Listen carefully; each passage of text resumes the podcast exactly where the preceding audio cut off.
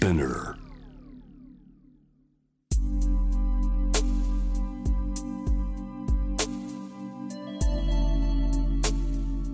眠らない街六本木。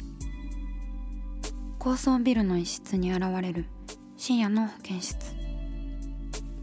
重たいドアの向こう側。ここでは誰もが飾らない言葉で語り始める。心の声を聞き出す。特別な聴診器を持って迎えるのは酒と涙と哀愁をこよなく愛するイラストレーターの田中美咲。恋仕事家族そして性のこと。一人一人で違う体と心のカルテ。J-WAVE ミッドナイトチャイム。ようこそ深夜の保健室へ。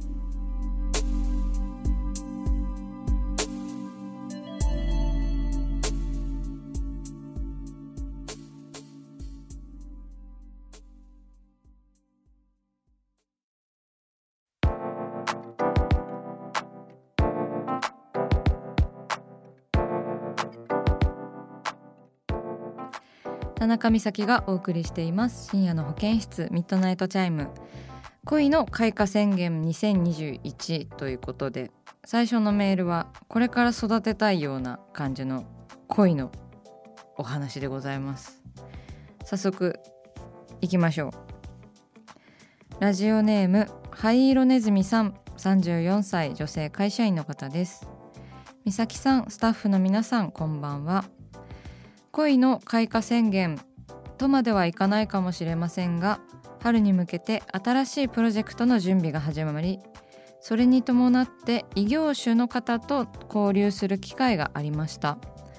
そこで出会ったアート系の職種の方の顔がものすごく好みで勉強会と称したリモート会議もこれまではカメラをオフにしたい気持ちでしたがカメラ最高定点で拝めると心の中でガッツポーズをしました。コロナなので積極的に声をかけたりというのは難しいですが今から現場で出会えるのが楽しみです。とのことです。ハイロネズミさんありがとうございます。こんばんは。ねえ。いやいいですね。これなかなかいい出会いというかアート系の職種の方の顔がものすごく好みでっていうのはなんとなくわかりますね。こう若干ね危険な香りがするみたいなね。確かになんかまあいわゆるこう同業者と呼んでいいのかな私はこう。アート系とかまあ音楽関係の友達とかも多いですけどあれですね。なんかでも年齢不詳の方とかすごい多いですよね。だから独特なこう年の取り方をしてるっていうかすごいあの素敵な方多いですよね。うんうん。カメラをオフにしたい気持ちでしたが。いや拝めるっていう。っていうかなんかやっぱりこういう恋愛に結びつかなくてもなんか眼福みたいななんか毎日の楽しみこのためにこの人たちとのリモート会議のためにちょっと化粧しちゃうみたいな。そういう機会ってすごい大事ですよね。リモートであろうとそのね直接現場で出会うのだろうとね心にこう花が咲きますね。これはもうまさしく開花宣言ですね。いやーこれからがちょっと楽しみですね。またなんか異業種の方との交流っていうのはすごく本当にいいものですよね。いろいろな立場からあのいろいろな人の話を聞くっていうことは本当にあの大切だしいいことだよね。私もそういったなんか異業種の方とお仕事のこととか話してみたいわ。うん。ねなんか本当にそこから親友とかなんか恋人とかになるかもしれないしね。ありがとうございます。開花宣言いただきました。はい。では続いていきましょう。ラジオネームヨッシーさん。30歳男性。静岡県の方です。友人経由で以前付き合っていた女性が結婚したことを知りました。その友人が結婚式の写真を持っており思わず覗き込んだら幸せそうな彼女がいました。彼女とは別れて数年経っていますし別れ話も自分から切り出しましたが結婚式の写真を見て以来もしかしたらあの写真のような未来があったかもとかもっと話し合う努力をすればよかったとかふとした瞬間に思ってしまいます。そんな現状を打開すべくマッチングアプリにあの登録しましたがそれもうまくいかずいまいちやる気にもなれません。今はとにかく誰かに認められたいし愛情を注ぐ対象がすごく欲しいのです。自分はこれからどうすればいいでしょうか。かっこうじうじしてんなって叱ってほしいだけかもしれません。とのことです。こら。うじうじしてんなこら。そうね。よしさんありがとうございますお便り。そう。いやそうですね。まあでも大丈夫っしょ。結婚は別にゴールじゃないしね結婚してからだって大変なことはいっぱいあるしさ。そう。もしかしたらあの写真のような未来があったかもとか。って思っちゃうことね。ありあるあるですけど。ありありですけど。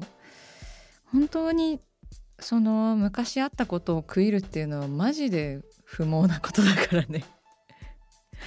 そうなんですよ。なんか過去はほぼないものと思っていいぐらいなマインドで最近いようってなんかあの開き直っちゃってますけど私は。はい。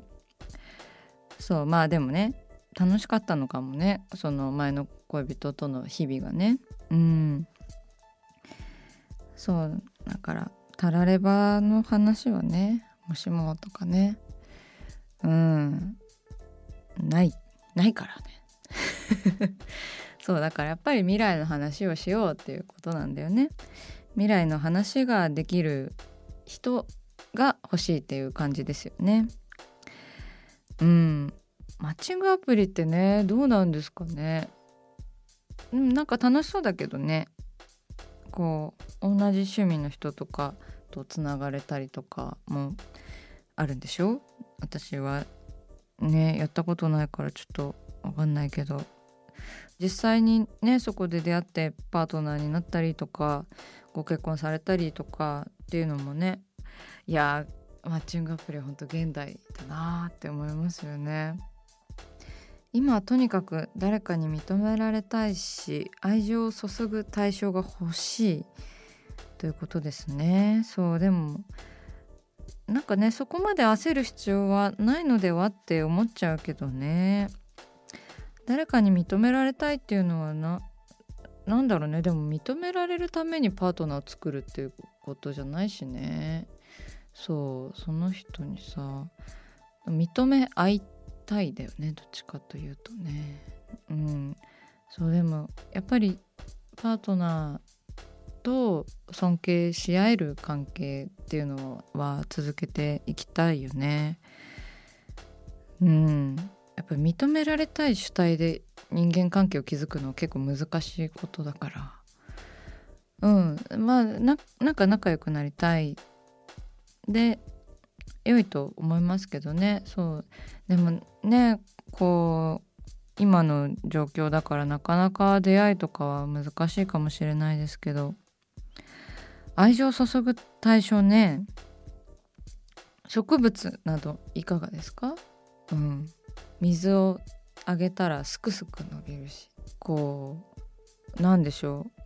与えると帰ってくるっていうのはすごく良いですよね。で植物って結構昼と夜で全然違う顔をしたりとかもあるし朝顔のなんか観察日記とかちょっとやってみるのもいいかもしれないですね。うんうん。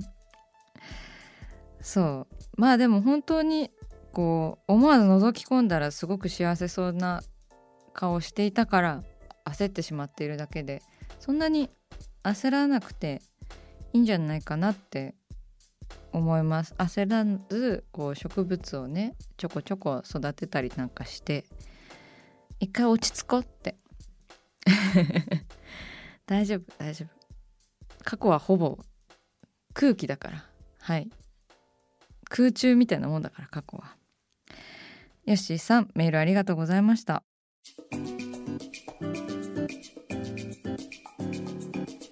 さあ始まりました。田中美咲の六畳一間。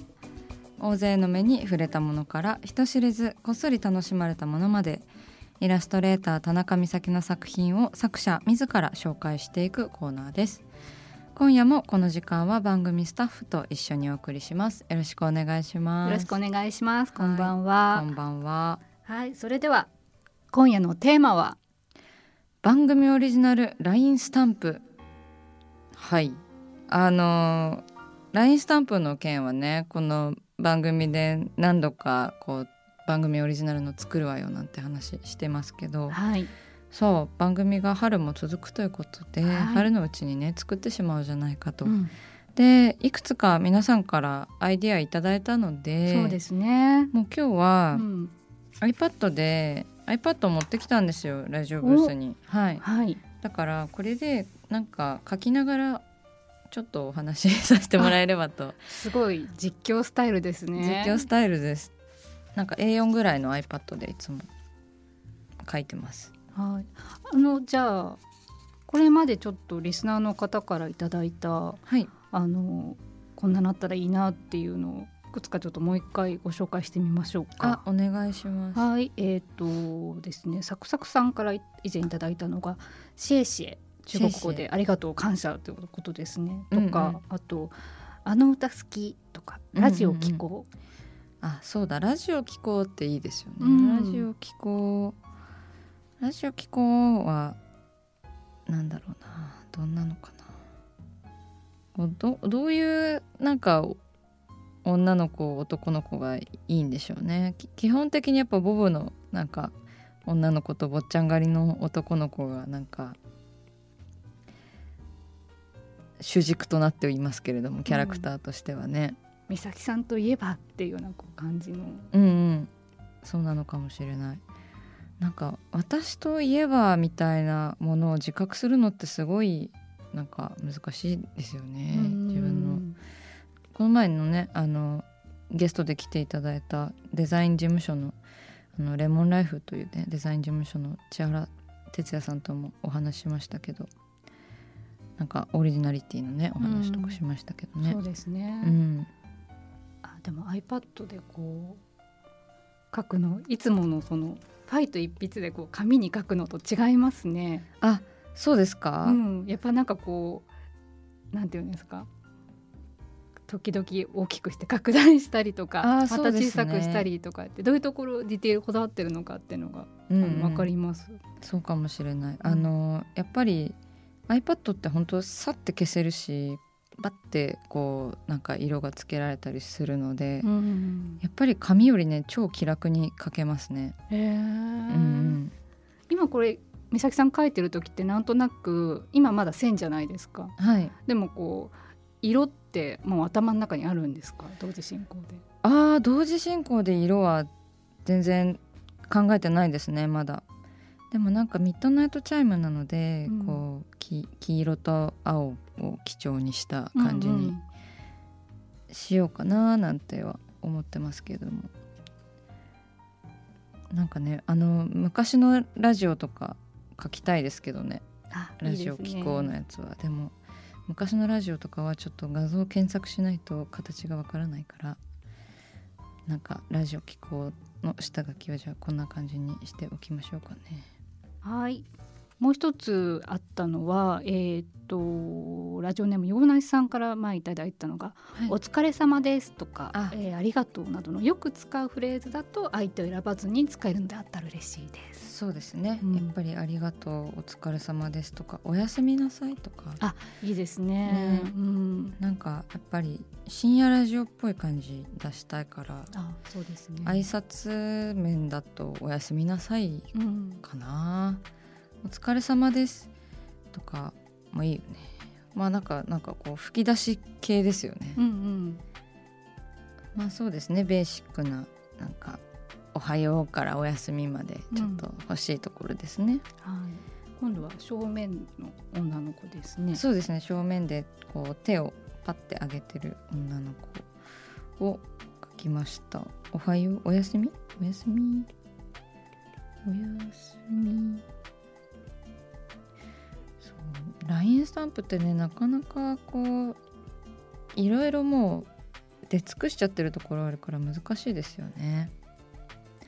あと私そうだあのあれです。どどれかのお便りでこうイエスノー枕みたいな、うんうん。なんかその夜に使えるスタンプが欲しいみたいなことをおっしゃってて、ありましたね。それはあの確かに斬新だなと思ってそれはね書きたいなと思ったんですよ。枕でイエスノーって書いてある枕。今晩どう？っていう。そうそう今晩どう？的なやつが欲しいって言ってたけどなんかセクハラに使われたら 嫌だからこうイエスとノーだけにしておこうみたいな風にな流れだったと思います。そうですね。そうなんですよ。好きな人から使われるっていうその想定だけじゃないですからね、うん。気をつけていただきたい。イエスこれイエスの枕ですね。枕書くの早。っ 一瞬でしたが。脳脳の枕はどうしようかな。そうこれ本当なんか夜の営みだけじゃなくてなんかね普通に行けない時とかもイエスノーとか何かの約束の時にも使っていただけたらって思います。脳の枕はちょっと質素になっております。はい。マジで一瞬でかけた。などなど。はい。はい。ちょっと今日はささっとはい。iPad で書いてもらいましたけれども、ね。そうですね。あのささっと今は下書きでこう経過をね途中経過をこうラジオで書かせていただいたんですけれども春にはねうん。完成させたいなって思ってます、春中にははい。完成させましょ完成させましょう。あとあれですよね話し合ってくださいとかう、うん、なんか深夜っぽいもの？深夜にラーメン食べたりしちゃったりなんかとかね。あとは自己判断でお願いしますとかなんかおのおのでとかなんかそういうあのこのラジオで出たパワーワードなんかもあの盛り込んでいけたらなって思ってます。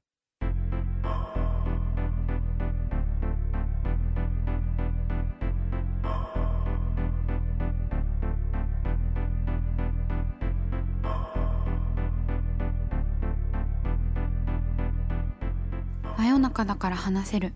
体のこと心のこと。 J-WAVE ミッドナイトチャイム。公式サイトとインスタグラムは24時間オープンしています。あなたの悩み番組へのメッセージお寄せください。来週もイラストレーターの田中美咲が深夜の保健室でお待ちしています。キャリコン編集長通信仕事と人生の話をゆるゆるとパワードバイミモレこのポッドキャストではミモル編集長の河原咲子が時には一人で時にはゲストをお招きしキャリアコンサルタントの資格を生かして仕事と人生そして職業キャリアだけじゃないライフキャリアの話を誰にでも分かりやすくゆるゆるとお話します。毎週金曜日に新しいエピソードを配信中です。ぜひ一度聞いてみてください。